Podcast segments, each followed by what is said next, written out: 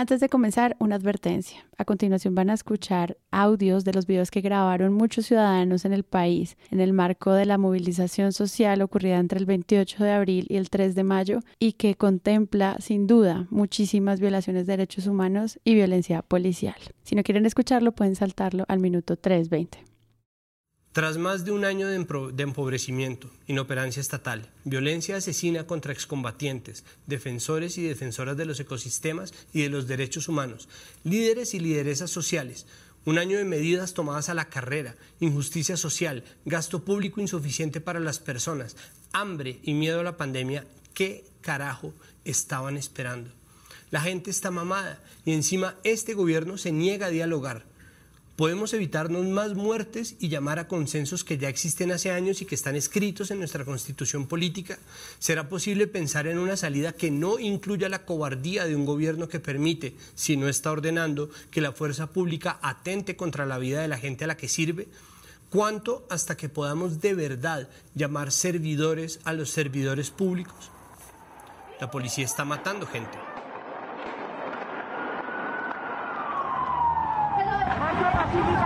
Y el ESMAD nos está reprimiendo otra vez, actuando de la suya.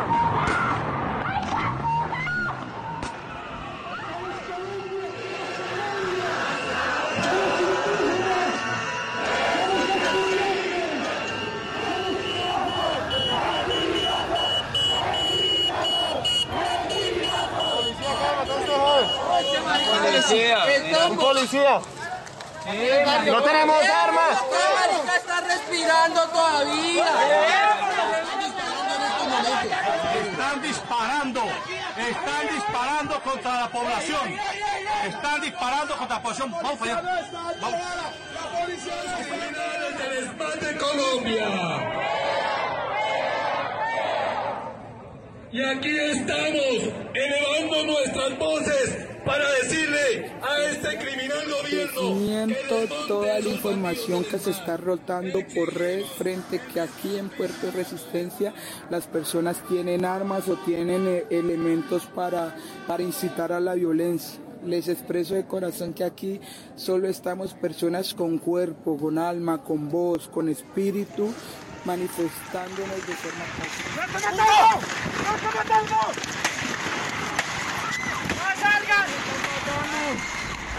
¡Asesinos! ¿Usted también? No me deje acá que pirosa. Entonces dígame su nombre y su cédula. ¿Por qué no disparan, pase? ¿Por qué no disparan? Pase, no lo disparen. Ábranse, ábranse todos. Ábranse, ábranse. Ey, compa, córrese para atrás, por favor, córrense para atrás. Ustedes tienen que ver esta mierda. Esto es lo que pasa en Cali. Nos matan, nos matan en Cali. al frente!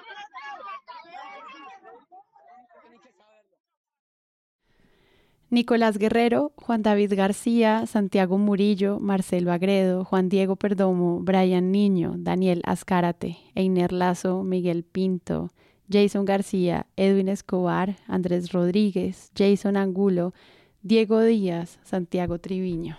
Según la Organización de Derechos Humanos Temblores, entre el 28 de abril y el 4 de mayo de 2021, en Colombia se registraron 1.443 casos de violencia policial, 31 víctimas de violencia homicida por parte de la policía, 10 víctimas de violencia sexual por parte de la fuerza pública. De esto vamos a hablar hoy. Hola a todos y bienvenidos a un nuevo episodio de Presunto Podcast. Hoy vamos a hablar de movilización social, vamos a hablar de protesta y vamos a hablar de cómo los medios de comunicación se relacionan y cubren las movilizaciones en las calles. Buenas noches, buenos días, buenas tardes. María Paula Martínez, ¿cómo estás? Pues indignada y medio emputada, pero contenta de estar en el podcast para exorcizar algo de hecho. Excelente, esa es la actitud. Caramilo Jiménez. Hola Sara, muy buenas. María Paola, invitado especial que van a nombrar en un segundo. Muy buenas, ¿cómo están? Muchas gracias por la invitación otra vez. Y al invitado especial que voy a nombrar en un segundo, Alejandro Gómez Dugán, director de 070. ¿Qué hubo, Alejandro? Buenas, buenas, gracias por la invitación. Chévere estar por acá de nuevo.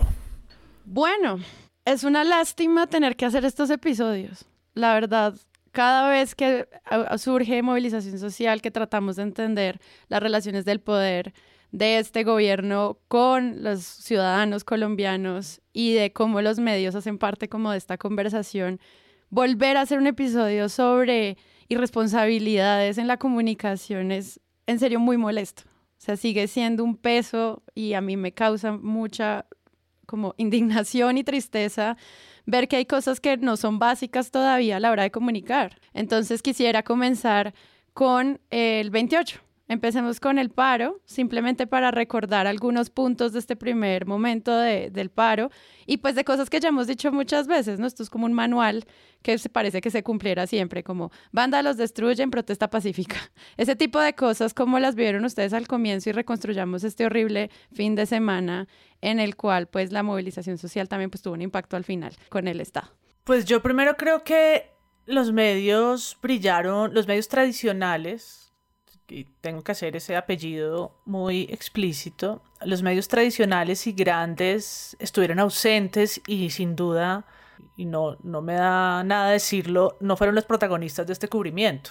O brillaron por su ausencia, por su silencio, o pues por lo que hablaremos más adelante, que fue desenfocar de nuevo el, el punto de la movilización y no defenderla como un derecho, sino defender a las instituciones y al discurso nacional gobernista que se acerca al terrorismo. Eh, a mí me sorprendió mucho ver las redes del país quietas durante el viernes, durante la noche del viernes. Ver las redes sociales del periódico más grande de Cali sin tuitear nada, como si no estuviese pasando lo que pasó en esa ciudad. O un periódico popular de Crónica Roja como el que hubo, que tampoco lo hizo, que abre hoy lunes con los destrozos del mío. ¿Cuáles estaciones del mío están cerradas? ¿El periódico de Crónica Roja abre con eso? Pero hay cuerpos en la calle. ¿Ese no es lo que deberían estar cubriendo? Y creo que se va también a los, a los medios tradicionales de otros territorios. Puse solo un ejemplo. Pero arrancaría por dejar ahí en la mesa que los medios grandes no cubrieron en tiempo real y sus salidas, digamos, si es que estaban haciéndolo analíticas, que no creo, del día siguiente tampoco han sido en clave ni de libertades, ni la de la expresión que estamos celebrando hoy, ni tampoco de los derechos fundamentales y los derechos humanos eh, violentados por la fuerza pública. Ese papel, y Alejandro nos puede contar más, lo jugaron los medios alternativos que estaban poniendo el cuerpo en la calle con reporteros y reporteras allá en la primera línea jugándose con los defensores de derechos para narrarnos en Instagram Live, en Facebook Live, en Twitter, para, para estar en grupos de WhatsApp mandando la información valiosa que por el trabajo de todas esas personas, tanto los marchantes como los medios alternativos, tenemos hoy para contarle al defensor que no tenía ni idea qué fue lo que pasó o lo que ha pasado estas noches en todas las ciudades donde han habido marchas. Sí, yo quisiera agregar un ejemplo de lo que tú dices, simplemente mencionar un poco la portada del espectador, como hacer una mención interesante de lo que pasó el 29 de abril con la portada del espectador versus la portada del tiempo. No sé si, Camilo, quisieras ampliar un poquito sobre eso. Solamente como, obviamente sabemos que no todos los medios y no todos los periodistas cayeron en eso, pero que sí hubo como una gran aproximación a no contar las cosas. Concuerdo con María Paula en la indignación que le causan a uno los medios tradicionales en estos días, pero pues claro, hay que, hay que, hay que de todas maneras decir que hay pues uno, pues siempre están como los periodistas, los grandes periodistas, como cualquiera de nosotros, pues más que grandes periodistas profesionales, encantados de la profesión, que sabemos o queremos hacer la cosa, las cosas bien. Detrás de cada, cada uno de esos medios profesionales los hay, muchísimos periodistas que quieren hacer bien su trabajo, pero hay cosas en esos medios que no están funcionando. Eso seguramente lo vamos a charlar en un rato, pero sí quiero también, como María Paula, subrayar no solamente algunas cosas, positivas, como la portada del espectador, sino también, por ejemplo, el trabajo que, que siempre hace ambiguamente la eh, W Radio, ¿no? Uno a veces no quiere a W Radio. No, eh, pero a veces uno dice, pucha, W Radio es lo único que hay en la mañana que realmente tiene ese filo, ese, ese veneno necesario, digámoslo así, crítico y negativo que necesita muchas veces el periodismo para poder como espabilar a, a los, sobre todo como a la clase dirigente, ¿no? Entonces creo que el cubrimiento, por ejemplo, de la reforma tributaria, precisamente de la ex reforma tributaria que hizo la de W Radio fue muy bueno. Y lo mismo creo que pasa un poquito con Caracol, ¿no? Caracol vemos que tiene su nueva, su unidad investigativa, tiene sus comentarios, etcétera, pero a la vez como que viene esa cosa ambigua que uno a veces no sé, no, como en los momentos más críticos uno no entiende qué es lo que les pasa. Es en los momentos más críticos de la sociedad donde los medios tienen que movilizarse. Y la movilización de los medios es una movilización que surge de convicciones políticas sobre lo que es la democracia. Pensemos solamente en el 6 de enero en Washington, el 6 de enero de este año en Washington en el, y en el asalto del Capitolio. Lo que vimos y conocimos y lo que después se volvieron investigaciones criminales o penales, de pronto no habría sido posible, claro, sin las miles de personas que grabaron con sus celulares, incluso algunos de ellos autoincriminándose, pero también sin el trabajo juicioso que hicieron los medios. O sea, justo ahí fue cuando despertaron, se activaron e hicieron lo que tienen que hacer. Aquí no sé qué pasó, parece que sucede lo contrario es como ahí se desactivan, se callan, no quieren participar. O sea, esa parte no la he terminado de entender y me parece terriblemente frustrante. Voy a terminar hablando de los independientes, pero quiero empezar hablando por las portadas del tiempo y el espectador que un poco se ha envuelto como esa escena repetitiva, ¿no? Yo me acuerdo incluso en el paro campesino, me acuerdo que en 070 en ese momento hicimos exactamente el mismo ejercicio, ¿no? De poner las dos portadas durante toda la semana y el tiempo era un poco confirmando la lógica de la plantilla, ¿no? El desmán. En esa época, además, el tiempo era mega santista. Entonces era como eh, entrecomillando a Santos, ¿no? La noticia, el cubrimiento del tiempo del, gran paro campesino era Santos se, se, reúne con los campesinos. Santos decide no sé qué, Santos no sé qué. Mientras el espectador, sí, digamos, estaba del lado de los campesinos y hablando un poco más como del contenido de la marcha y las demandas de la marcha. Hoy creo que la situación a pesar de que por supuesto es escandalosa la diferencia entre el tiempo y el espectador, creo que ambos han venido un poco a menos. Y lo digo, digamos, con, con, el dolor de quien no quiere ver los grandes medios de Colombia venirse a menos. Pero las portadas del, del espectador, pues por supuesto son una luz dentro de la oscuridad, pero casi siempre son golpes de opinión. ¿No? Son casi siempre es como una cosa a nivel de statement en el que el espectador se pone del lado de la discusión, pero no brilla tampoco el espectador por su cubrimiento del paro. Y bueno, y del otro lado, pues sí está el tiempo confirmando la plantilla repetitiva, ya uno creería que incluso insostenible, del desmadre, el fuego. Bueno, podemos después hablar de Cali, la sucursal del infierno, como título semana, que eso ya es como otro nivel. Entonces creo que también esa, esa disyuntiva o esa falta, digamos, como esa dicotomía entre las dos portadas eh, y que nos toque, digamos, como celebrar la, la una o la otra, es un gran síntoma del gran problema que tiene la prensa, la gran prensa nacional. Y es que estamos entre dos visiones relativamente planas, ¿no? O sea, yo creo que, digamos, el espectador, a pesar de ser un gran periódico, también tiene un montón de limitaciones y tampoco tiene la capacidad de abarcar al paro como bien lo pudo haber hecho un medio, un medio nacional de los del siglo XX, ¿no? O sea, ya no es esta máquina. Los periódicos ya no son esta gran máquina que cubre al país y lo agarra en, un día y lo, y lo, consigue. Entonces lo que estamos, o sea, los medios nacionales están entre esas dos visiones. RCN haciendo absolutamente lo que se le da la gana. Eh, con, el contenido, terminó pidiendo unas disculpas chimbísimas eh, después de haber mentido, básicamente utilizando unas imágenes que nada tenían que ver para decir otra cosa. Les vamos a mostrar cómo reaccionaron decenas de caleños frente a la decisión del presidente Iván Duque de modificar el texto de la reforma tributaria. Miremos.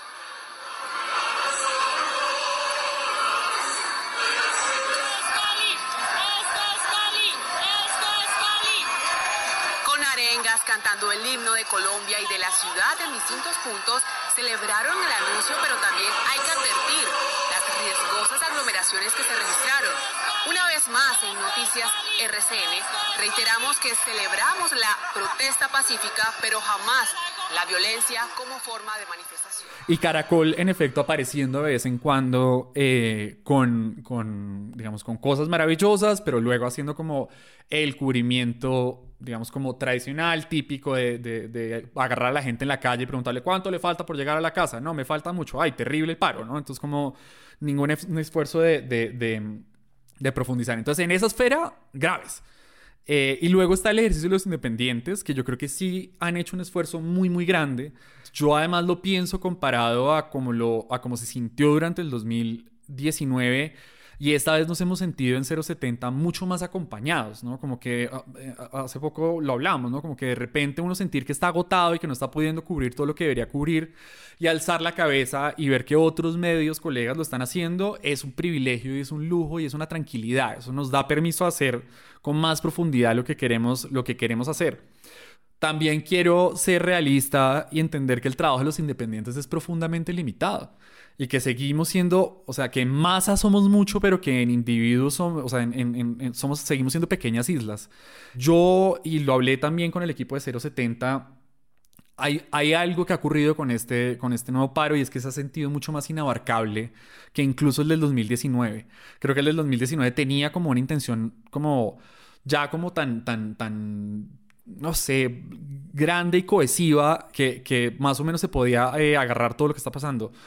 Este ha sido un paro en el que ha pasado lo de Cali, pero ha pasado lo de Palmira, pero ha pasado lo de Buga, pero ha pasado lo de, lo de Bogotá, pero ha pasado lo de Facatativá y ha sido tremendo. Ha sido muy interesante sí ver eh, de nuevo el, rol del ciudadano con su cámara del teléfono. Ha sido impresionante ver también eh, el, rol de medios mucho más pequeños, eh, regionales, haciendo cosas, pero, pero quisiera hacer un buen balance pero creo que el balance es unos medios independientes que están haciendo todo lo que pueden, pero que es todo poder sigue siendo insuficiente, y una gran prensa y unos grandes medios pues que yo creo que no están ofreciendo absolutamente nada, nada diferente de lo que han hecho desde siempre y que están como repercutiendo sobre las, las narrativas años y años y años y años. Por eso es que es lamentable lo que pasó con Semana, ¿no? Todo el mundo, o sea, cuando, cuando Semana cae en lo que ha caído, yo creo que cualquier periodista sensible no dice, ja, que la cierren y que se lo merecen y ya está. Es qué dolor que vuelva semana, ¿no? Necesitamos más semanas, necesitamos más cambios, necesitamos que RCN sea bueno, necesitamos que Caracol sea bueno. Yo creo que sí se necesita un, un ecosistema donde haya unos medios nacionales que se encarguen de una, de una cosa y, digamos, partan de miradas un poco más universalistas para que los independientes podamos ser independientes de algo, ¿no? Para que los alternativos podamos ser, seguir siendo una alternativa a algo. Entonces, creo que es por ahí la cosa. Alejandro, mencionaste varios ejemplos muy interesantes y no quisiera como dejarlos pasar y ya. No sé si podemos ahondar un poquito en lo que pasó con RCN y que tuviera que salir el director a hacer una rectificación de una noticia. ¿Ustedes cómo vieron eso? Porque sí fue muy evidente cuando haces mentiras en tu medio. O sea, una cosa es tener un sesgo y otra cosa es usar mentiras. Quisiera que nos enfocáramos un poquito en ese ejemplo porque me parece, sobre todo, que tiene una gran relevancia cuando sale pues el director eh, a discutirlo. Y yo creo que tiene una relevancia incluso anterior, es decir, es la misión del noticiero, con poco o bajo rating, lo que sea, pero es un eh, punto de información de televisión en una noche en la que están sucediendo muchas cosas y que, volviendo al comentario de Alejandro, tienen un músculo y tienen una reportería y tienen unas, una capacidad por su red de, de noticieros, de reporteros y de emisoras de saber lo que está pasando. O sea, no estamos hablando de un medio chiquitico que no se enteró que es que están emitiendo un noticiero en la hormiga Putumayo y no sabían. No, estamos hablando de una casa que sabe lo que está pasando y que tiene las maneras de saberlo. Emiten en, en la misión del viernes esta noticia usando las imágenes de Cali con el letrero abajo que dice celebración. Eso es una, realmente es una noticia falsa. Es, falso lo que están diciendo. Y hay suficiente información en el momento y previa para saber que no hay celebración alguna. Que la protesta tome formas como el baile o el teatro no significa que están celebrando. Se puede bailar en una protesta, se puede hacer performance, hemos visto títeres, hemos visto violines, hemos visto rap, hemos visto... Eso no quiere decir que haya razón de celebración, es una forma de protesta, Entonces, lo que hizo el director de RCN, a mi, modo de ver, no es una rectificación, no, porque no rectificó nada. Lo que continuó diciendo es que era una celebración, pero de sí mismos, lo cual, de nuevo, a mi modo de ver, porque como estamos en, acoso judicial, esto después es mi opinión, mi opinión, para que después no digan que, le quité la buena honra o el buen nombre al señor Acevedo de RCN, Mi opinión es que no hizo ninguna rectificación. Noticias RCN, todo el mundo tiene voz. Y a propósito de esa noticia publicada anoche en nuestra emisión de las 11 y 30, en la que registramos una celebración de los manifestantes de Cali después de conocerse la decisión del gobierno de modificar aspectos sensibles de la reforma tributaria, quiero ser claro. Hablamos de una reacción de las personas que estaban congregadas y celebraban una victoria de ellos frente al gobierno y no un triunfo del gobierno siendo conscientes de que la gente que allí protestaba no estaba aplaudiendo al Ejecutivo. Dejo esta claridad expresa y ratifico. Se mantuvo en la idea de la celebración. Me parece que el mensaje que manda es muy grave desde uno de los dos medios nacionales noticieros de televisión abierta. O sea, el lugar que el noticiero tiene, el lugar que RCN ocupa, y lo que estaba haciendo en su emisión, que era el, el eh, noticia alerta, ¿no? última hora, eh, para no contar la verdad. Es que no, no tendría que solo decir, no, estamos hablando de decir bloqueos y desmanes, que es una verdad. Hay bloqueos, eso es una verdad medias, pero es una verdad. Hay bloqueos que, hay, que no se puede pasar por Transmilenio que quemaron un mío. Eso es cierto. Hay una decisión editorial de ubicar la noticia ahí y no en las en lo que la protesta es y en las otras tantas personas que están manifestándose sin quemar el Transmilenio. Pero decir que hay una celebración es de entrada y rotundamente mentira, ¿no? Porque primero esas personas no conocían ninguna noticia sobre el texto, o sea, la mayoría de personas que estaban ahí, sino todas, no tenían absolutamente idea que el texto se había retirado o se iba a retirar. Y estaban ahí desde antes por un descontento social que ni el gobierno quiere ver y que RCN insiste en desconocer. Construyendo sobre lo que acaba de decir María Paula, quiero decir que tenemos un problema muy grave y es que eh, los movimientos recientes que ha habido en algunos medios de comunicación, lamentablemente, como ya decías tú al principio de este podcast, Sara, volvemos a lo mismo de siempre. Es decir, los movimientos recientes en el tiempo, los movimientos recientes en semana, los movimientos recientes en RCN, no le permiten a uno saber quién responde por lo que hacen esos noticieros o esos medios. Entonces han diluido la figura del director, porque entonces uno se pregunta si el director de RCN, eh, Acevedo, es realmente el que toma toda, el que responde por todas las decisiones. Me temo que no. encima de él ahora hay dos personas que también pues eran periodistas, Juan Lozano y Claudia Gurizati, Juan Lozano, recordemos en este mismo podcast lo mencionamos en febrero, él fue, fue nombrado consejero general de medios de comunicación de la organización Ardila Lule y Claudia Gurizati fue nombrada vicepresidente general de medios de comunicación de la organización Ardila Lule. Entonces, son dos periodistas de altísimo nivel, al menos de mucha influencia, gran quilate, que terminaron dentro de un conglomerado empresarial tomando decisiones sobre los medios de ese conglomerado, uno de los cuales es RCN, y el director de ese medio es Acevedo. Entonces, o sea, uno no sabe también a quién hacerle rendir cuentas, a quién pedirle las correcciones o las rectificaciones, y pues de pronto también por eso salen esos fenómenos novedosos tan, lamentables como el de este señor Acevedo saliendo a básicamente enlodar más, manchar más la marca de su, de su casa editorial. Entonces, pues digamos, hay una palabra muy común recientemente que es la opacidad, pero es común no es porque se haya puesto de moda la palabra, sino porque es que está resultando demasiado opaco todo. Y también el funcionamiento y la dirección de los medios de comunicación. Y me parece que este es un ejemplo perfecto. Yo voy a decir que, digamos, si metemos en, en la tripleta de las comparaciones espectador, tiempo y RCN, ahí hay una prueba de cuando hay descuidos, cuando hay eh, posiciones perezosas y cuando ya, digamos, algo entra en malas prácticas periodísticas. La del tiempo puede ser una, una decisión editorial tal vez perezosa, tal vez no, no, no tan contemporánea, puede apelar un montón de cosas que creo que son decisiones editoriales. Es decir, uno puede discutir cómo titular que todo haya sido desmanes y poner fuego, pues no es proporcional, ¿no? Es, una, es una versión demasiado recortada de lo que ocurrió en una jornada larguísima, etcétera, etcétera, pero siguen siendo discusiones editoriales. Lo de RCN yo creo que eh, no, es, no es un error editorial. Es, es usar de manera deliberada unas imágenes para llevar un mensaje completamente inventado y creado, es que no había forma, o sea, no, no es como que cogieron algo que pasaba ahí y lo malinterpretaron, no, usaron algo que era para una cosa, para decir otra cosa, que se, que se ajusta o bien a las decisiones del periodista que decidió montar la nota, o bien a las directrices del noticiero. No tengo ni idea cómo funciona allá adentro. Pero, pero creo que hay una diferencia importante. Y yo creo que hay algo, voy a hacer una, una comparación que yo creo que va a ser súper antipática y súper traída de los cabellos y que puede que me acribillen en redes cuando lo haga, pero creo que hay, hay como una sensación parecida a cuando los medios hacen cosas como estas o como titular eh, la sucursal del infierno como hizo Semana y es que y creo que lo decía Camilo en muchos sentidos y es no hay no hay responsable ¿no? Entonces a veces se siente también como que la policía sale y puede hacer 10.000 eh, abusos y no hay un responsable final. Algo parecido siento yo con, con, los medios, ¿no? Porque es que el daño que haga RCN, a pesar de que hizo esa supuesta disculpa, que además es como cuando Uribe lo obligaban a disculparse, que terminaba empeorándola, yo siento que fue así, como eso no fue una disculpa, fue como elaborar aún más la idea. Eh, el daño que hizo esos minuticos en televisión es muy fuerte, ¿no? Hay gente que se quedó con eso, hay gente que solo vio eso, hay gente que no vio la réplica.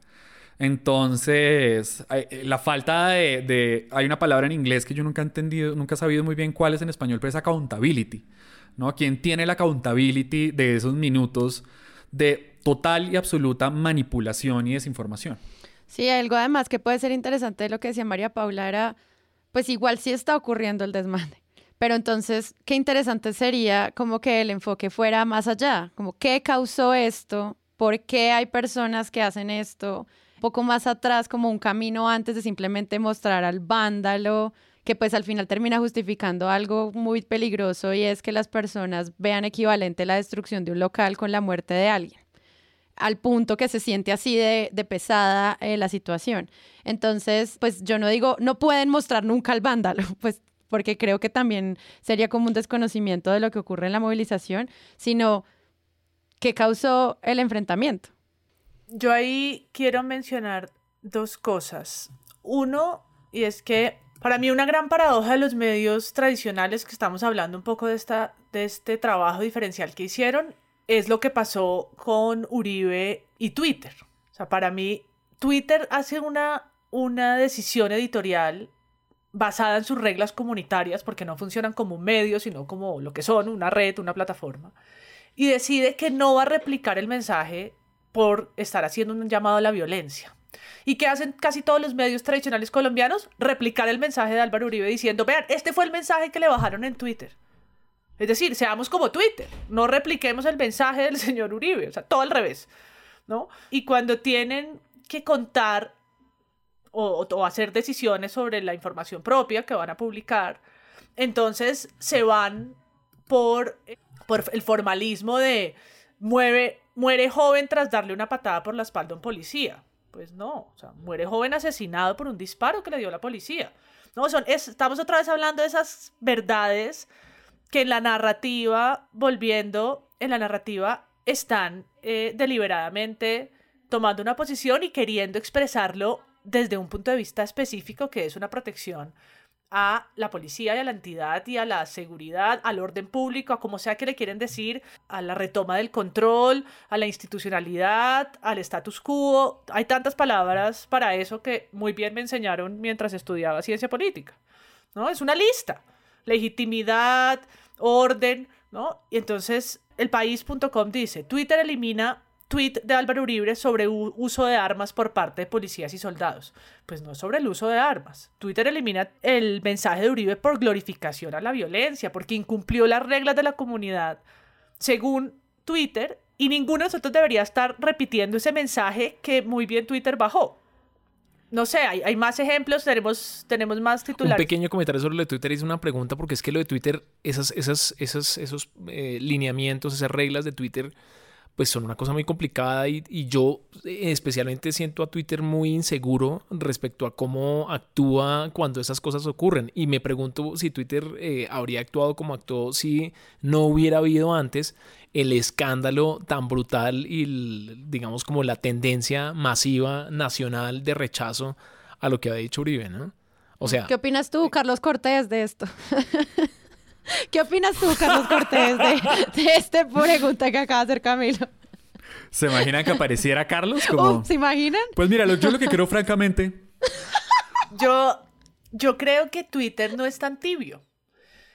O sea, podemos hacer otro capítulo, prometer otro capítulo más. Pero yo creo que Twitter tiene unas decisiones editoriales que no son, no son suficientes para la libertad de expresión y la libertad de opinión, pero están trazando un camino. Entonces, en violencia de género, por ejemplo, se quedan cortas porque yo puedo decir, puedo decir como las mujeres brutas deberían no dejarlas votar y eso no es un problema, pero si yo digo Sara es una bruta y no debería ejercer el derecho a ser ciudadana, me pueden penalizar si lo hago individual. Entonces hay unos baches porque pues ambas y en el colectivo también hay una apología, pero tienen una, han intentado reforzarlas para que el discurso de odio, y esto en Europa tienen, pues, no sé cuántos palumpas contratados para esto, para bajar tanto mecánicamente, artesanalmente, humanamente, como con algoritmos este tipo de información. Pero yo creo que es la única plataforma que se ha atrevido a quitarle un mensaje al presidente Trump y al presidente Uribe. A decirle, en esta plataforma no puedes gritar eso, qué pena contigo, chao. ¿Y qué hacemos los medios acá? Aquí, aquí está el mensaje. O sea, mi mamá no tiene Twitter, no va a tener Twitter en la vida. Y se enteró de lo que el señor dijo en Twitter porque los medios masivos hicieron el trabajo de replicarlo. No, igual todos esos sistemas de regulación de redes sociales son súper interesantes, como en serio para verlos en una discusión súper grande, porque también están los derechos de los reguladores de violencia en redes sociales, que son personas que están bajando contenido terrible y, que también tienen unos trabajos súper precarios, eh, porque pues no solamente un mensaje de un expolítico invocando a la violencia, sino cuánto tipo de violencia que se puede publicar en Internet. Entonces creo que eso es un tema súper amplio que podemos como discutir como con la gente que está mapeando esto, por ejemplo, de Fundación Carisma o el, o el mismo Linterna. Eh, pero sí es un tema súper importante, sobre todo porque muchas veces lo que dice María Paula, trasladamos esos lugares públicos allá a una organización privada multimillonaria. o sea, es que además todo es como tan contradictorio. Yo voy a decir solo una o dos boas de lo de Twitter y es, digamos, yo visto desde afuera, al menos pareciera que Twitter se está tomando el asunto o está teniendo como una forma de verlo por lo menos casuística, ¿no? Como ir analizando uno a uno, porque a veces eh, parecería peor como que se entregara al algoritmo que toma decisiones, por ejemplo, en, los videos, ¿no? Hay videos y opiniones que Facebook baja por el algoritmo y ya. Pero otra cosa que me llama mucho, digamos, ahora que María Paula hablaba de las palabras y el, digamos, como el significado de las palabras, no sé a dónde voy con esto, solo que quiero contarlo. Nos aterró mucho el uso de la palabra glorificación, ¿no? Lo que dice Twitter es glorificar la violencia, no apología, no, no, no celebración. Glorificar me parece una palabra rarísima que yo no sé si es, tenga, digamos, como un pie eh, jurídico o algo por el estilo, pero, pero, pero pues glorificación me pareció una palabra bien, bien, eh, sí, pues impresionante al final. No, no quiero sonar en defensa de las reglas prohibicionistas y de eliminación de contenido de las plataformas. Al revés, ¿no? Camilo mencionaba algo que me parece muy importante, que es la autorregulación. Y no estoy diciendo que ni Twitter ni Facebook sean los árbitros de la verdad que queremos y que sean quienes nos digan qué se puede, quién puede decir qué y cómo. Me parece interesante cosas como que antes de retuitear un artículo, Twitter le diga, venga, no se lo quiere leer antes, ¿no? Que eso lo hacen ahora. Creo que han cuando decía que han caminado a, hacia mecanismos que me parecen que en la autorregulación ayudan a unas audiencias más críticas, me refería solo a, pues, como particularmente a ese tipo de estrategias. En la bajada de contenidos y estando nosotros caminando a una época preelectoral, es muy preocupante, porque uno dice cuántas cuentas pueden bajar, cuántas cuentas pueden bloquear, y aquí podemos hacer, si quieren, un puente, porque eh, hablando de bloquear Internet, pues tenemos hoy también el caso de la mesa en la que está la periodista Paola Ochoa poniendo precisamente ese ejemplo. ¿no? Ese ejemplo, o sea, podemos eh, ir del, del, Twitter de Uribe abajo. Eh, ella, por supuesto, no se refería a que le quitaran el Twitter a Uribe, sino que eh, bloquearan Internet para las y los manifestantes y para quienes estuvimos haciendo activismo allí virtual, ¿no? quienes no podemos salir a las calles, lo estuvimos haciendo en la casa. la invitación era precisamente a que nos bloquearan entonces a nosotros, porque pues claro, como nos cae mal, entonces podemos decir sí que le quiten el mensaje a Uribe, pero ¿qué pasa si eso se multiplica y nos lo quiten a todos nosotros? ¿no? Y, Twitter decide que decir salgamos a marchar en descontento es hacer apología a la violencia, porque pues como hay un carro que va afuera, debe ser que están haciendo eso, ¿no? Ahí hay un, una frontera muy complicada y lo que hoy pasó en, en esa mesa de Blue Radio creo que también merece que lo comentemos. Ahí ellos, digamos, esto todo se viene inflamando a través de redes sociales, las convocatorias a hacer vandalismo, a romper vidrios, en fin. No sé, aquí pensando en eventuales propuestas, como la idea ya no es derramar, llorar sobre la leche derramada ni criticar por criticar. Estoy mirando aquí, por ejemplo, qué han hecho otros países en ese tema. Y tengo un artículo del diario El País que se titula así, Apagar Internet para frenar las propuestas, un fenómeno cada vez más frecuente. Y cuentan que efectivamente gobiernos bloquearon Internet casi 200 veces en el año 2018, que fue un año lleno de protestas en Hong Kong, Bolivia, Kazajstán bloquear redes sociales, bloquear Twitter, por ejemplo, en este momento? Propuesta, pero ah, creo que es una de las cosas que hay que el, gobierno tiene que entrar a analizar. no, y, usted por eso no. Paula, todos los países que se han atrevido a meterse con, con redes sociales, a bloquear redes sociales, mire qué tienen en común. Vamos como Putin. No, pues Putin y Túnez y Egipto son básicamente, Paola, no son democracias. Lo oí y no podía creerlo. Pues digamos como a mí el, en mí el tema Paola Ochoa me parece, pues digamos como para no dedicársela tanto a ella, más allá de que realmente me pregunto por qué alguien así, con esa capacidad de análisis tan, no sé, tan limitada, pero yo no sé, es, parece que fuera intencionalmente limitada. Tiene una un, un, puesto y una, una, una, plataforma para hablar y opinar eh, con, frente a audiencias internacionales pero bueno, dejando eso de lado, me parece que ella, a mí me parece que ella es como un emblema de un fenómeno de, lo dije ya en otra oportunidad acá, de, de, desconexión absoluta y creciente de como los grandes periodistas de Colombia, de lo que pasa con las personas que no pertenecen a sus círculos sociales. Y me parece que ese fenómeno de desconexión ha ido tomándose eh, carcomiéndose eh, los espacios más importantes de opinión y sobre todo como esos espacios que deberían ser muy diversos. ¿sí? Las mesas de trabajo finalmente, la idea en el fondo es que sean eso, que sean como la representación de muchas cosas distintas y como una mirada diversa de la actualidad, de la agenda. Y me parece que por algunas dinámicas casi que sociológicas que no podemos aquí terminar de esclarecer, pero terminan siendo más bien un reflejo de lo que se habla o no se habla en el cóctel de lo que dicen o no dicen las fuentes, pues cóctel en, tiempos de pandemia será entonces en los Zooms que ellos tengan, pero, pero que me parece que al final no es el reflejo, el reflejo de ninguna diversidad, sino que desde el fondo esas mesas de trabajo o algunos círculos periodísticos de altísimo calibre se vuelven más bien en unos círculos de una mirada muy cerrada, muy excluyente, muy clasista y muy difícil en Colombia. Entonces, Paola Ochoa, que pasó por esa vergonzosa recriminación que le hacía al líder de Buenaventura, cuando el líder de Buenaventura estaba, cuando estaban bloqueando carreteras para reclamar que en Buenaventura la tiene el país abandonada desde hace 50 o 100 años, ella le reclamó a él por no ser consciente de los problemas del país. Después ella pasó en otra oportunidad a hacer, bueno, me acuerdo que incluso en otra oportunidad pasó a hacer una propuesta bastante audaz, temeraria y no totalmente desacertada de que cambiaran la estrategia de vacunación en Colombia y no vacunaran a los mayores, sino que vacunaran a los más jóvenes.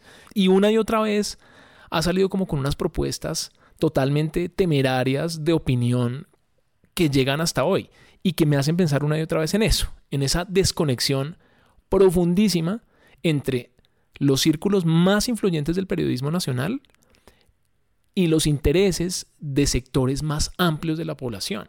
Entonces tenemos ahí un problema gravísimo de criterio editorial a la hora de, pues sí, como distribuir los puestos en esas mesas, de realmente entender qué es diversidad y sobre todo de entender qué es representación, porque el periodismo no es solamente información, el periodismo también es megáfono es, la, es la, capacidad o el medio para poder darle a las más, ojalá, distintas voces de este país una voz y eso no está pasando.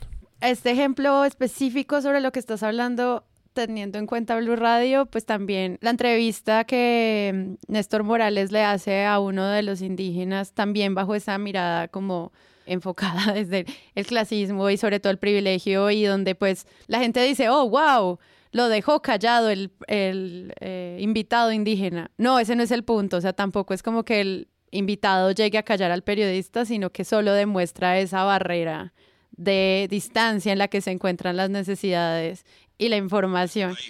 ¿Ustedes creen que nosotros, el resto del país, somos sus enemigos?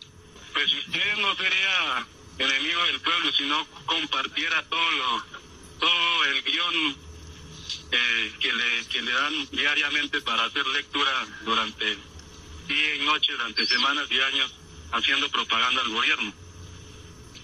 ¿Usted realmente cree lo que está diciendo? ¿Y usted realmente cree lo que está hablando a favor del gobierno? Más de 48 millones de, de, colombianos están en contra de este gobierno. ¿Y usted cree que hablando en una emisora está hablando por el país? No es así. ¿Usted cómo le declaró la guerra al resto de los colombianos? Usted le han declarado al país la guerra con la reforma tributaria. No nos estigmaticen, no estigmaticen el movimiento social, es que la reforma, el movimiento indígena. Ustedes han declarado le voy a decir, la guerra al país porque han incumplido los acuerdos de paz. Eso es declarar la guerra al país. Pues si no lo han Velasco, le voy a dar y desconexión que termina en ignorancia, porque Néstor Morales termina sacándole el argumento para él de oro, que es decirle, el 90% de la población colombiana es mestiza, ¿a usted qué le pasa? ¿Qué le pasa? o sea, ¿qué parte de la historia colombiana, de la historia de las violencias y de las exclusiones no ha entendido? Y, y, bueno, y ya que mencionaste a Néstor Morales, y en la mañana de la grabación de este podcast, entrevista al papá del joven asesinado en Ibagué, el enfoque, el énfasis de sus preguntas y de la pregunta de su colega es un énfasis revictimizante. El señor está en shock en la fiscalía haciendo la denuncia, casi que no pueden ni, ni responderle las preguntas. Y el enfoque de la pregunta de Néstor Morales y su colega es intentar buscar el vínculo entre su hijo asesinado hace dos días y la protesta social o los ataques contra la policía o intentar como responsabilizarlo desde la, desde la presunción, que uno diría que es válida periodísticamente, pero desde la, de la, desde la inhumanidad más profunda, que pues, o sea, el periodismo no puede solamente partir de su derecho a la presunción, tiene que partir desde su causa humanista. Y en eso pues estamos totalmente perdidos, siento yo. La persona que asesinó a mi hijo. Sí, don Miguel, hay videos del momento del asesinato de su hijo donde se escucha que hay 20 disparos con arma de fuego en pleno corazón de la ciudad de Ibagué. Él les comentó que iba para la marcha, él era activista permanente de las manifestaciones que se hacían en la ciudad. No, no, señor, mire, él... Que está hablando con mí por así, hágame el favor. Eh, sí, señor, mire, eh, no, mira, él, él, él, él, él, no era de esa clase, él no asistía nunca a esa clase tipo de, de marchas, él no era, eh, no tenía amigos de esa clase, él estaba inclusive hasta ahora en bachillerato. Entonces, eh, por, ese, por ese lado, o sea, él, él, iba pasando, él, él lo asesinaron a dos cuadras de, de la casa ya para llegar, a dos cuadritas nomás. Eh, ¿Qué más le puedo decir? Don Miguel, Santiago, Santiago formaba parte de la manifestación o usted nos dice que, que simplemente era un transeúnte, estaba pasando por la zona.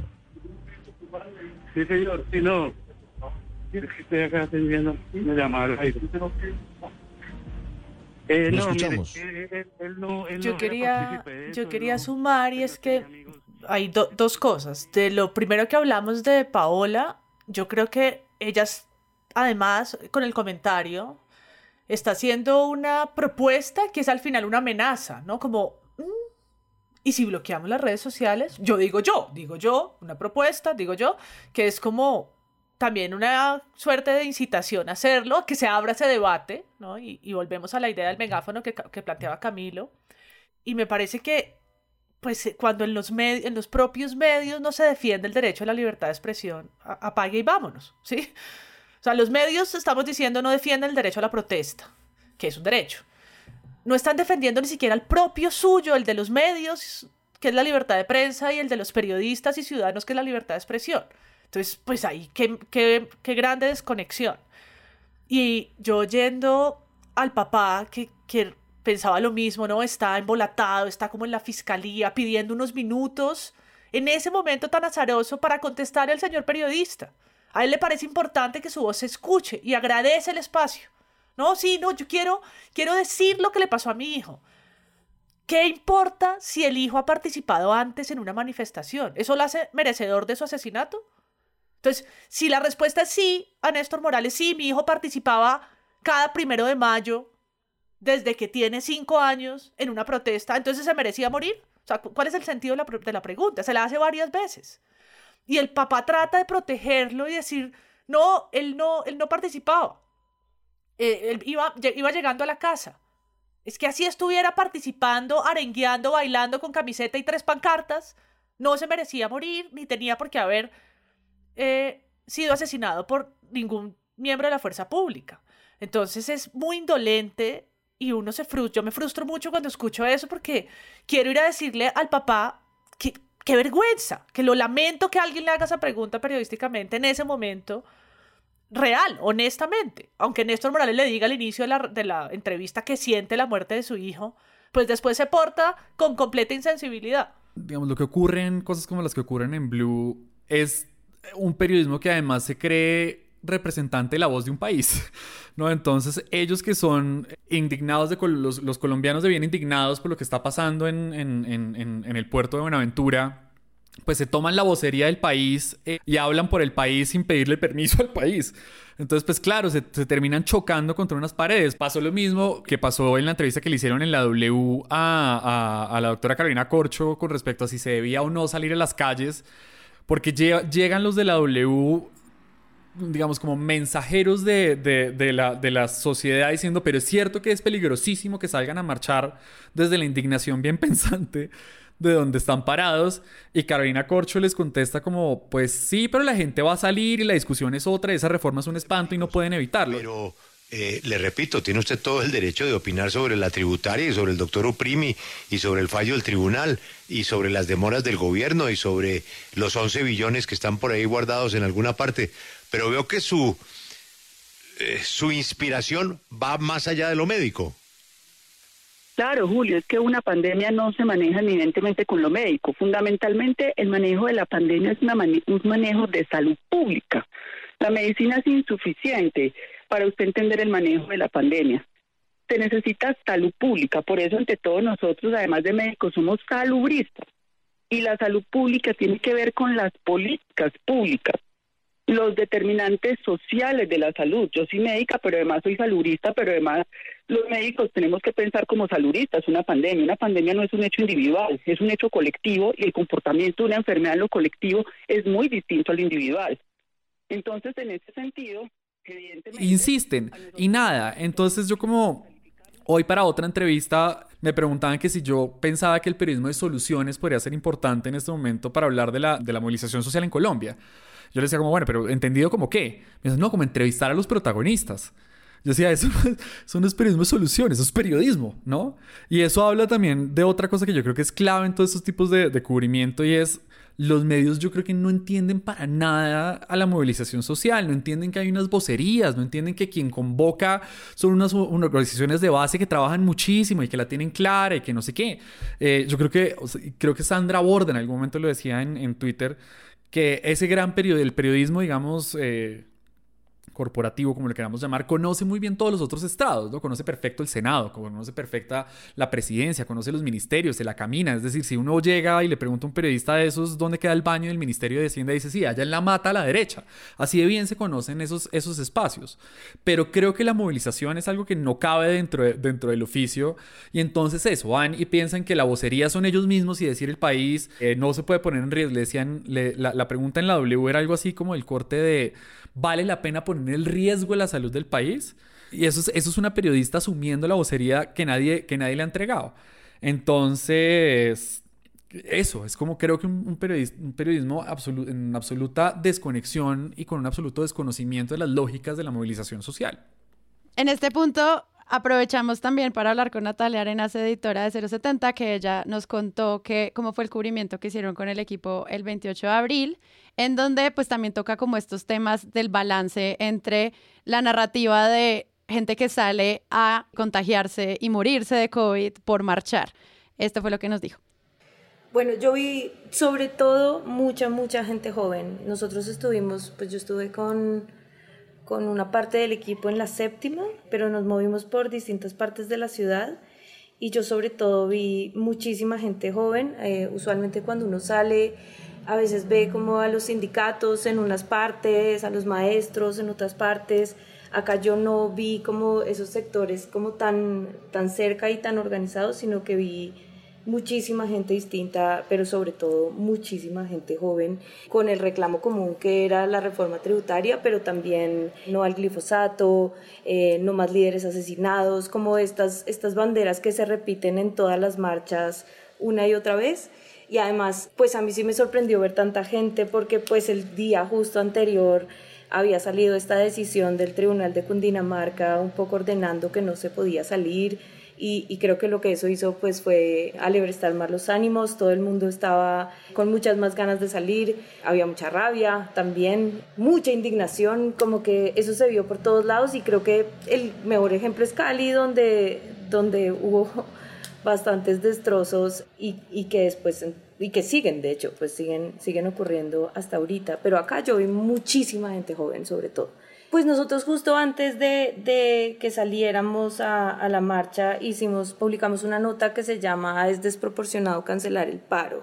Entonces, pues sacamos esta nota un poco tratando de entender justamente cómo, cómo se mueven los contagios en las marchas, porque habíamos visto en, en Estados Unidos que habían salido después del asesinato de George Floyd, hubo muchísimas marchas y hubo muchos estudios que dijeron que no necesariamente se habían aumentado los contagios después de esas movilizaciones, muy usando el argumento de que como ocurren en el, en el espacio público, donde hay aire y no son en espacios cerrados, pues no necesariamente habían aumentado tanto los contagios después.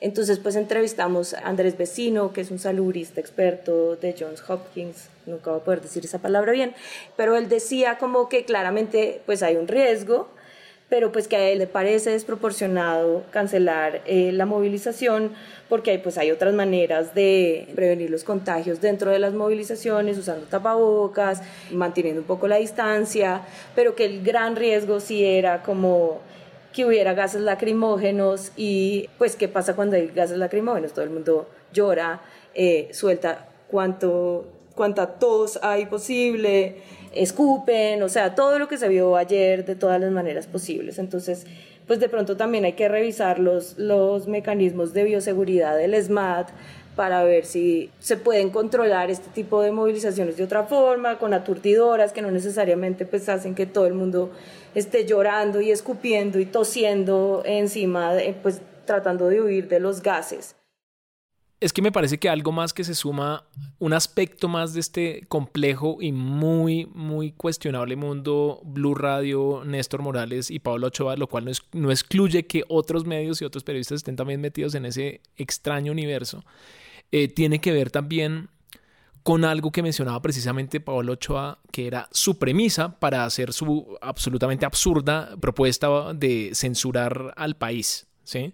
Y su premisa era criticamos mucho y no proponemos. Y ese es un punto de partida de muchas discusiones en este país que pues me parece que está bien, pero no es una discusión y no es un argumento que aplique al periodismo el periodismo, más allá de las, digamos, como esas ramificaciones que han surgido recientemente del periodismo de soluciones, que es poner el foco sobre la solución, el periodismo no tiene ninguna necesidad ni obligación de proponer ninguna, de hacer ninguna propuesta constructiva. Las propuestas constructivas que salgan de las 15, ¿cómo es que es? 15 eh, consejerías que tiene el presidente, o de los ministerios que tiene el gobierno, o de las diferentes entidades del Estado, o de las ONG, o de quien sea, pero el periodismo tiene que hacer lo que no hace ninguna de ellas, que es justamente revelar las cosas incómodas y criticar hasta el cansancio. Entonces, pues también ahí hay siempre como, o sea, hay como una baraja de argumentos con los que muchas veces algunos periodistas intentan romper el mismo corazón de su oficio. Y me parece que ahí estamos pues metidos también como en, una, un círculo súper vicioso, porque también estamos del otro lado personas como yo que digo, no, no, no, no hagan eso, no hagan eso nada más, pero pues digamos, esa discusión tampoco es que esté sirviendo mucho. o sea, las propuestas constructivas de periodismo tienen que venir, por ejemplo, desde cosas como 070 o cosas como Mutante o Baudó o Cuestión Pública o La Cola de Rata que estuvo cubriendo en Pereira y la zona cafetera todas las, todas las eh, protestas de los últimos días. E, en fin, e, esa es, esa es la propuesta que puede hacer el periodismo, ¿sí? Pero no dejar de criticar, o sea, ¿cómo así?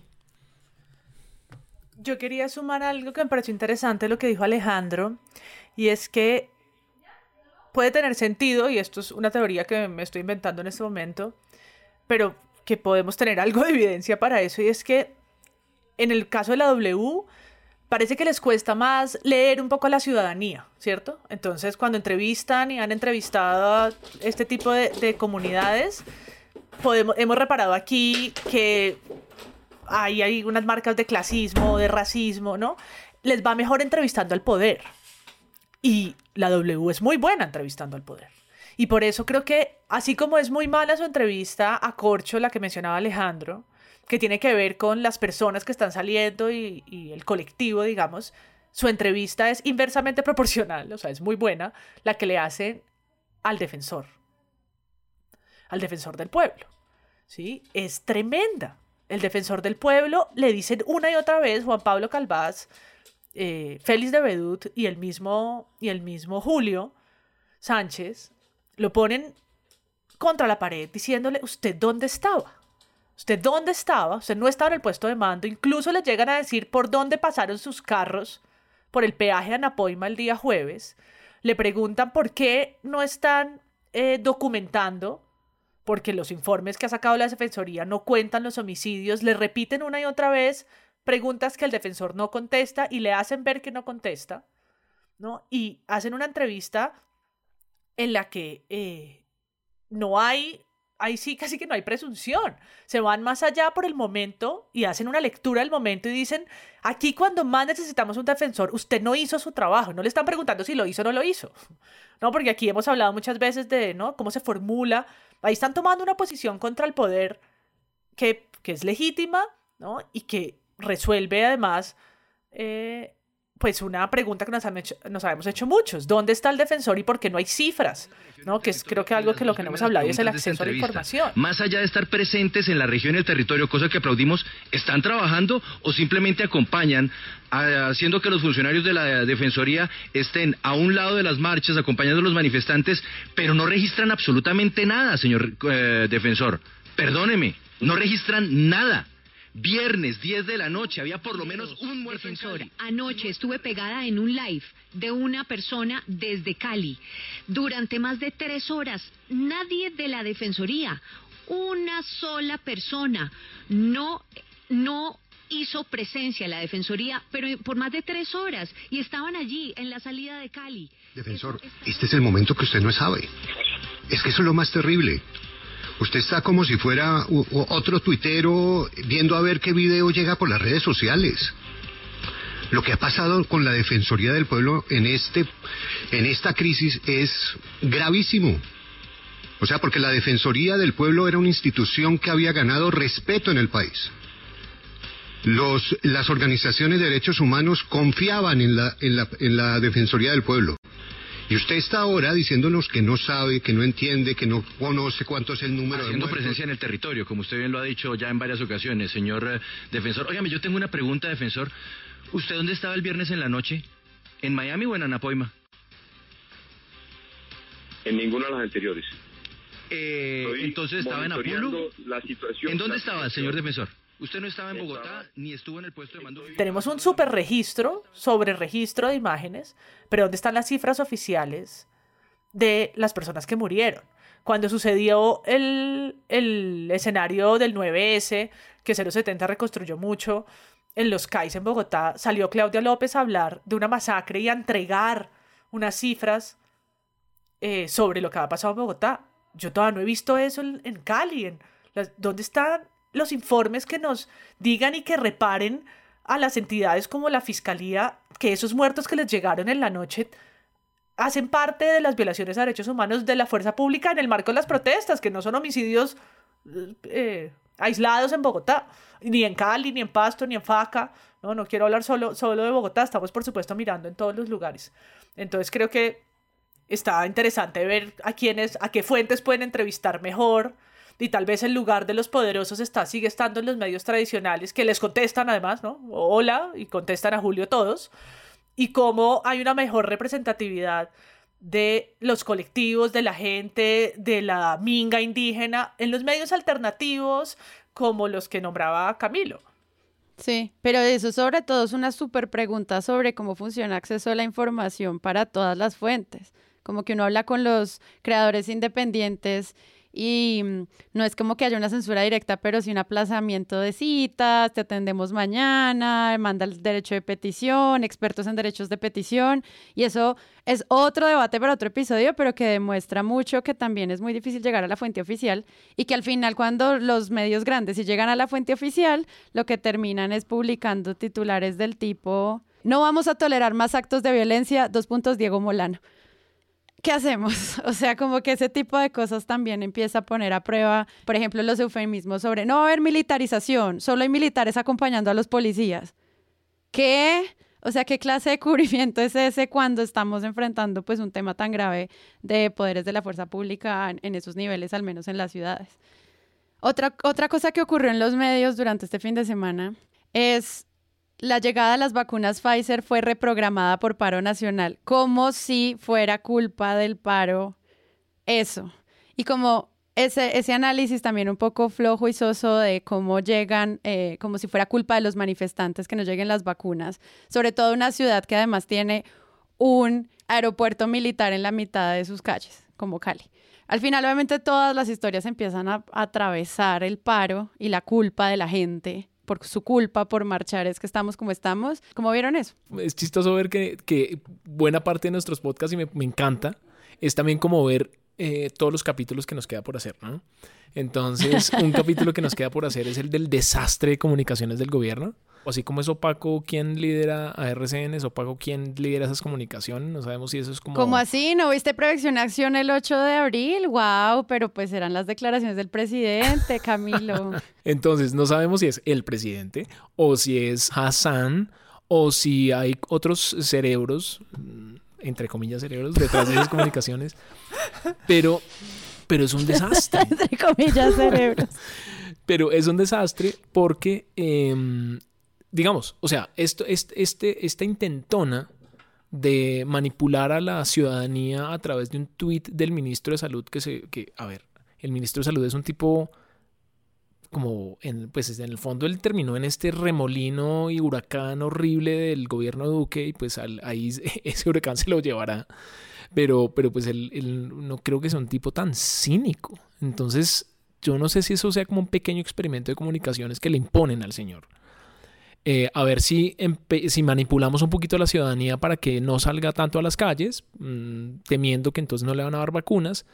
Eh, y pues a los cinco minutos lo corrigen, ¿no? Porque se dieron cuenta, ups, no nos sirvió el experimento, fue más leña al fuego. Pero eso es un pequeño, una pequeña muestra del desastre de comunicaciones que, por ejemplo, llevó al desastre de la reforma tributaria. Es que una reforma tributaria uno la comunica bien, incluso una reforma como estas, que según no, sé cuántos, como 50 economistas, y según también lo que, nos, lo que nos ha contado nuestro colega el espectador, como lo contó la puya, no sé si vieron la puya de la reforma tributaria, me pareció muy buena, es una reforma que en algunos aspectos tenía toda la razón de ser. Pero, o sea, entonces uno tiene un buen punto de partida, que es una buena reforma, buena, pues digamos con críticas y más, pero como al menos justificada en algunos aspectos, y la embarra completamente comunicándolo. ¿Quién es el autor de eso? Pregunta a responder por Presunto Podcast. Pues yo no creo que haya una mente maestra diciéndole a Carrasquilla que le diga a Vicky el valor de los huevos, ¿no? sí, exacto.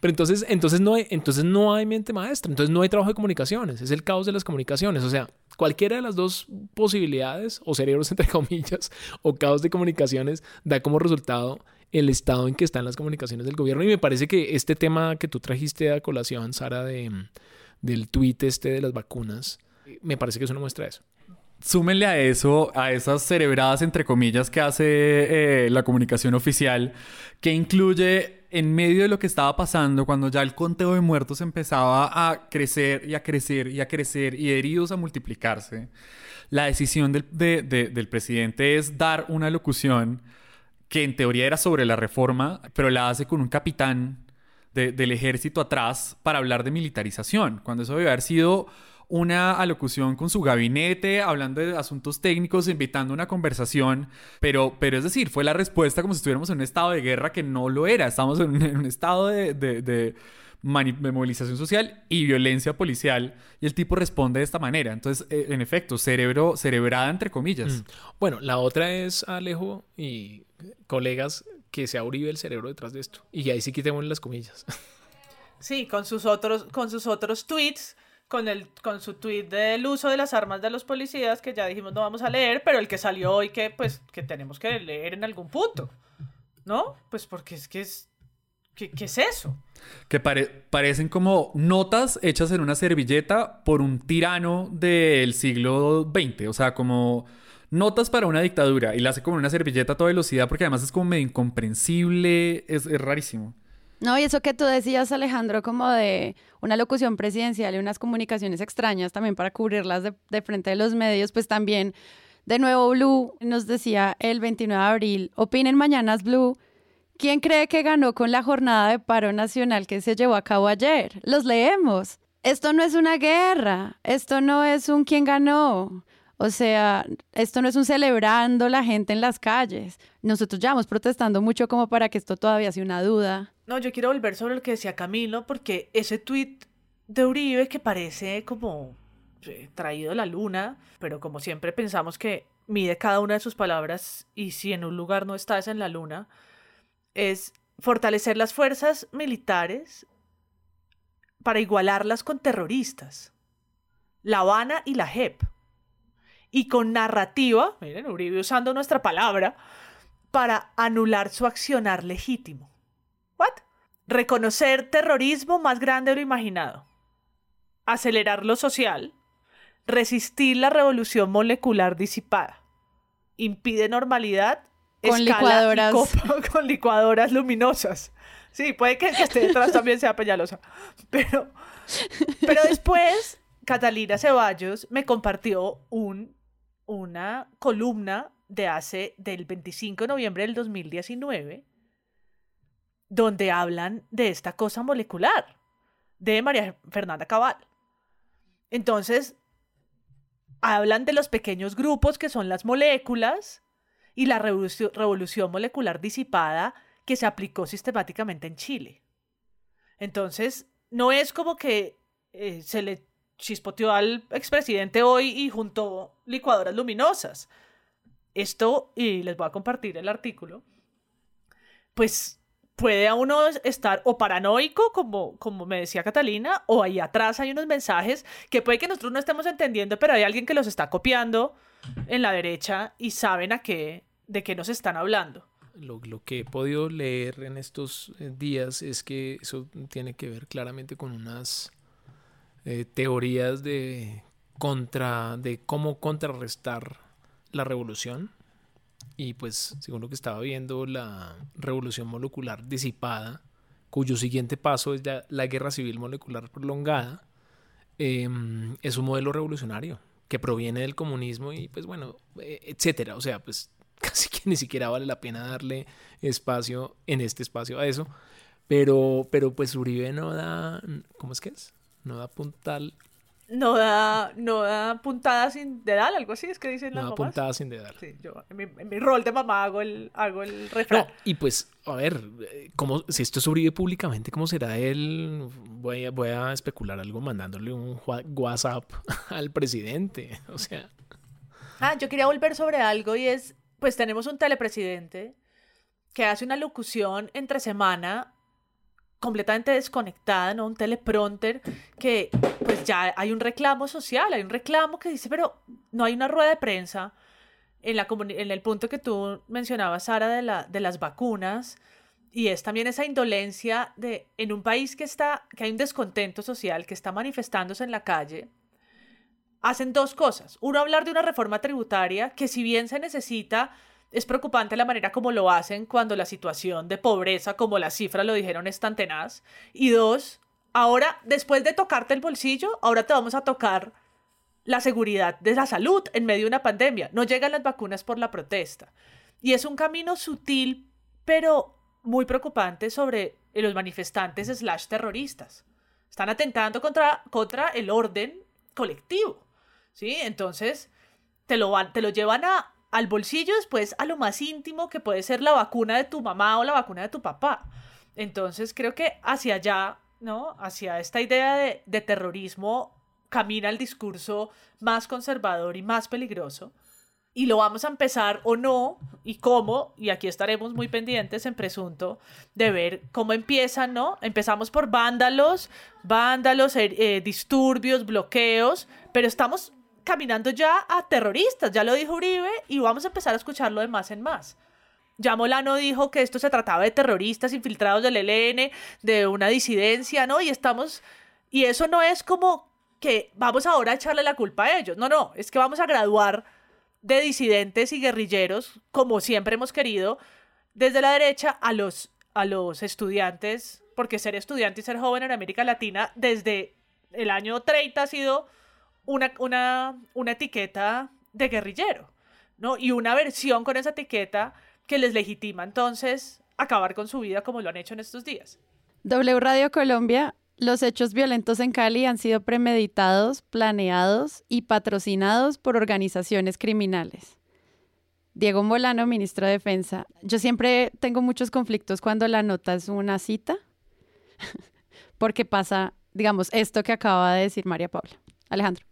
Pues además el problema de que sean citas es que cerebradas entre comillas, entre comillas, ¿no? O sea, cerebrar entre comilladas es, es tenaz. Pero yo iba a decir otra cosa y es todo esto que pasa, ¿no? Las comunicaciones de Duque, las comunicaciones de sus ministros, pasan a pesar de lo que la Corte le pidió el año pasado, de, digamos, donde se exhorta al, gobierno a garantizar el derecho de, la movilización social, ¿no? Yo no sé, decir, si, si uno se pusiera como, como a, pensarlo en términos ultrajurídicos, esto es casi como un desacato, yo no sé, yo no sé si esa sea la palabra, pero casi que parece un desacato, ¿no? Le, exige la Corte al gobierno respetar, garantizar y no, y no estigmatizar a la movilización social. Sale el ministro a decir que estos son las disidencias de eh, Gentil Duarte, cuando una, cuando las cifras dicen que el 73% del país estaba dispuesto, estaba de acuerdo con el paro.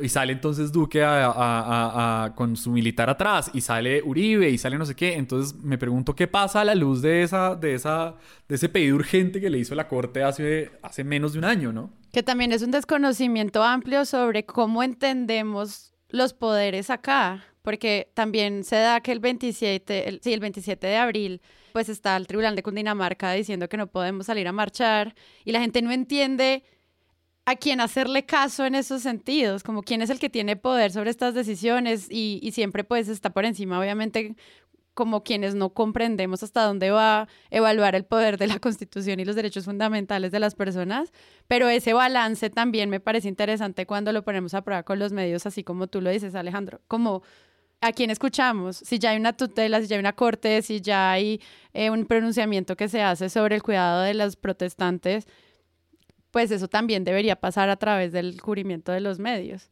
No sé si vieron el artículo de Sinar Alvarado de New York Times donde dice, los colombianos no quieren ser tratados como espectadores. Entonces, de nuevo, también es ese tema de cómo nos ven en el exterior, cómo si cubren los medios del exterior, la protesta local. Eh, ¿Cómo ven eso ustedes, Alejandro?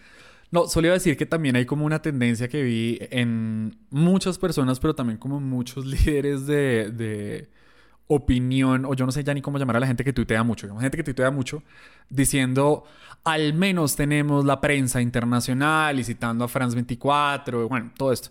Que hizo un buen trabajo, France 24 hizo cosas chéveres, la Dolce Vele también hizo cosas interesantes, pero también, una vez más, es como un, una, un, desprecio absoluto por, por el trabajo periodístico que sí funciona, decir como, ay, menos mal, tenemos la mirada internacional. Sí, eso, digamos, creo que no tenía nada que ver con la pregunta, pero, pero, pero me sorprendió ver eso mucho, como la idea de que menos mal nos miran desde afuera. Sí, pero eso siempre pasa y también hay un, como una tendencia que nosotros pues evaluamos un poco triste de o sea, los medios de comunicación vale la pena criticarlos desde los niveles de argumentación o desde simplemente no me gusta y ya, pero también alegrarse porque agredan a Juan Diego Alvira o porque ataquen Semana o porque ataquen RCN también muestra lo contrario, como una ciudadanía que también debe acercarse a los medios de forma crítica, pero no deseándole su muerte porque es lo que nos queda. O sea, en términos de infraestructura también es un tema importante ahí que tiene que poner en perspectiva quien escucha Presunto Podcast también, como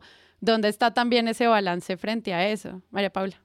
Además, lo que pasó en el Quindío, en Risaralda, en, en Palmira, olvídense que eso está en la BBC. Eso no aparece ahí. Porque, y no porque ellos hagan mal su trabajo, ellos tienen una, una corresponsalía que intenta dar como ¿no? el panorama de hacia los ojos de afuera. Pero lo que estaba pasando en el eje cafetero lo estaban haciendo la cola de la rata y Baudó. Ahí hay que voltear los ojos. Lo que estaba pasando en Cali o lo que pasó hoy en Cali apareció más por las redes de, de las personas que estaban grabándolo que por la emisión de Francia 24.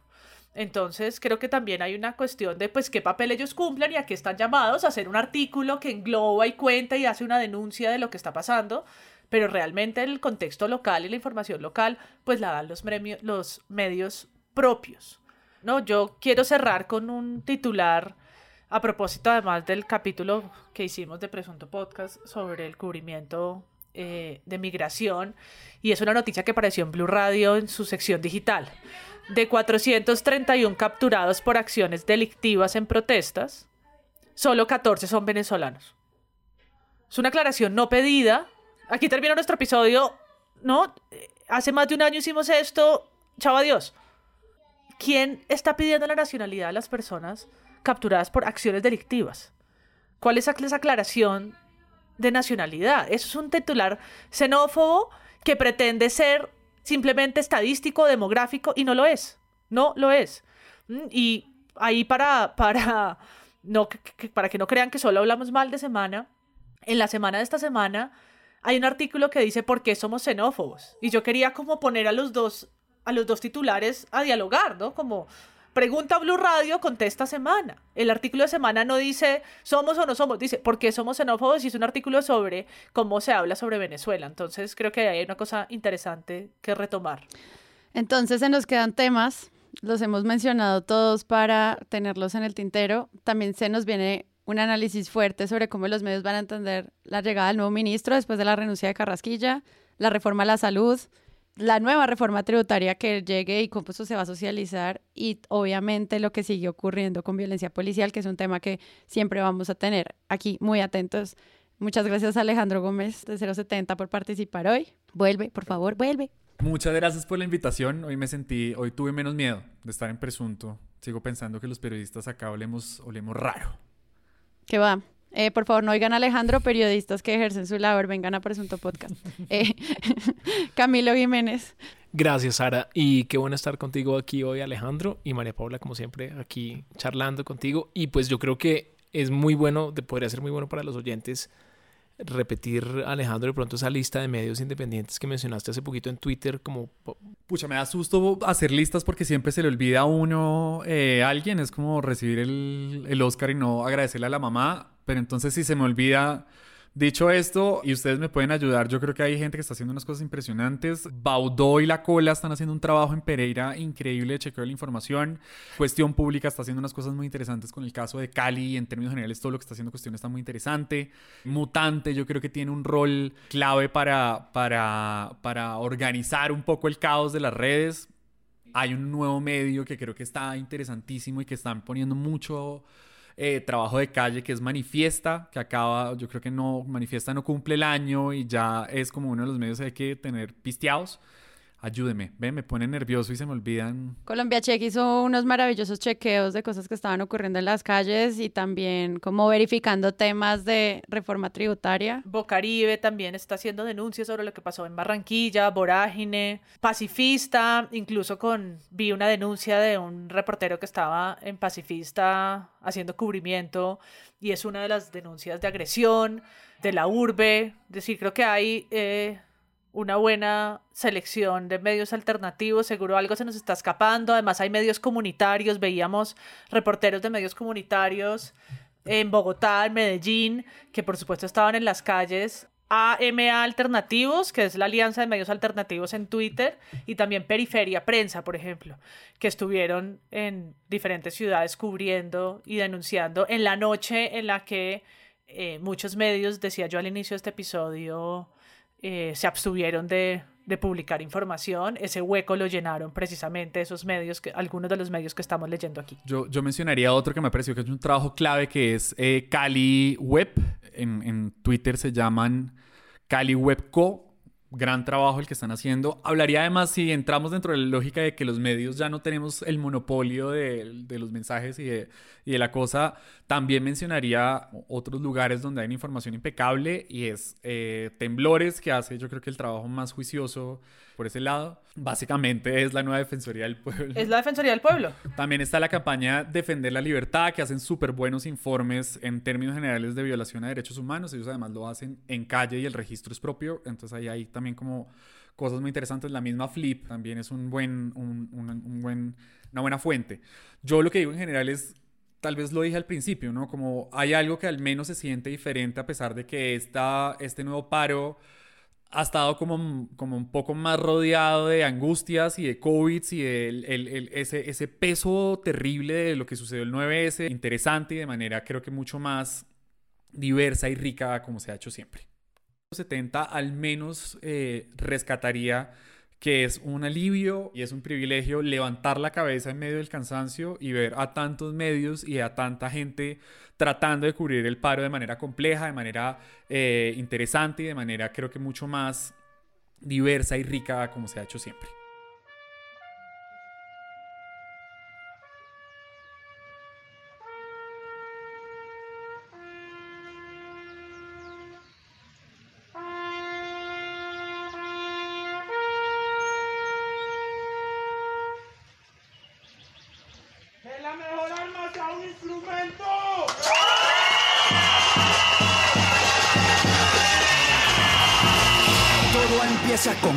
Llamarada cuando despedimos llamas de nuestras miradas. Quieren detener el incendio que se propaga, pero hay fuegos que con agua no se apagan.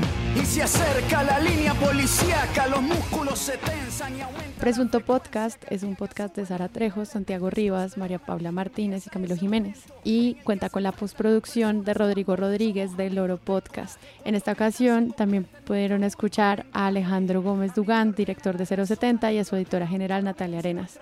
Recuerden que Presunto Podcast tiene una página web en donde pueden encontrar todas nuestras plataformas y que además tenemos y estamos estrenando una nueva comunidad en Discord. Gracias a todos por escuchar. Hasta la próxima. Nosotros damos los detalles, pintando las paredes, con aerosol en las calles. Levanto mi pancarta y la difundo con solo una persona que la lea. Ya empieza a cambiar el mundo.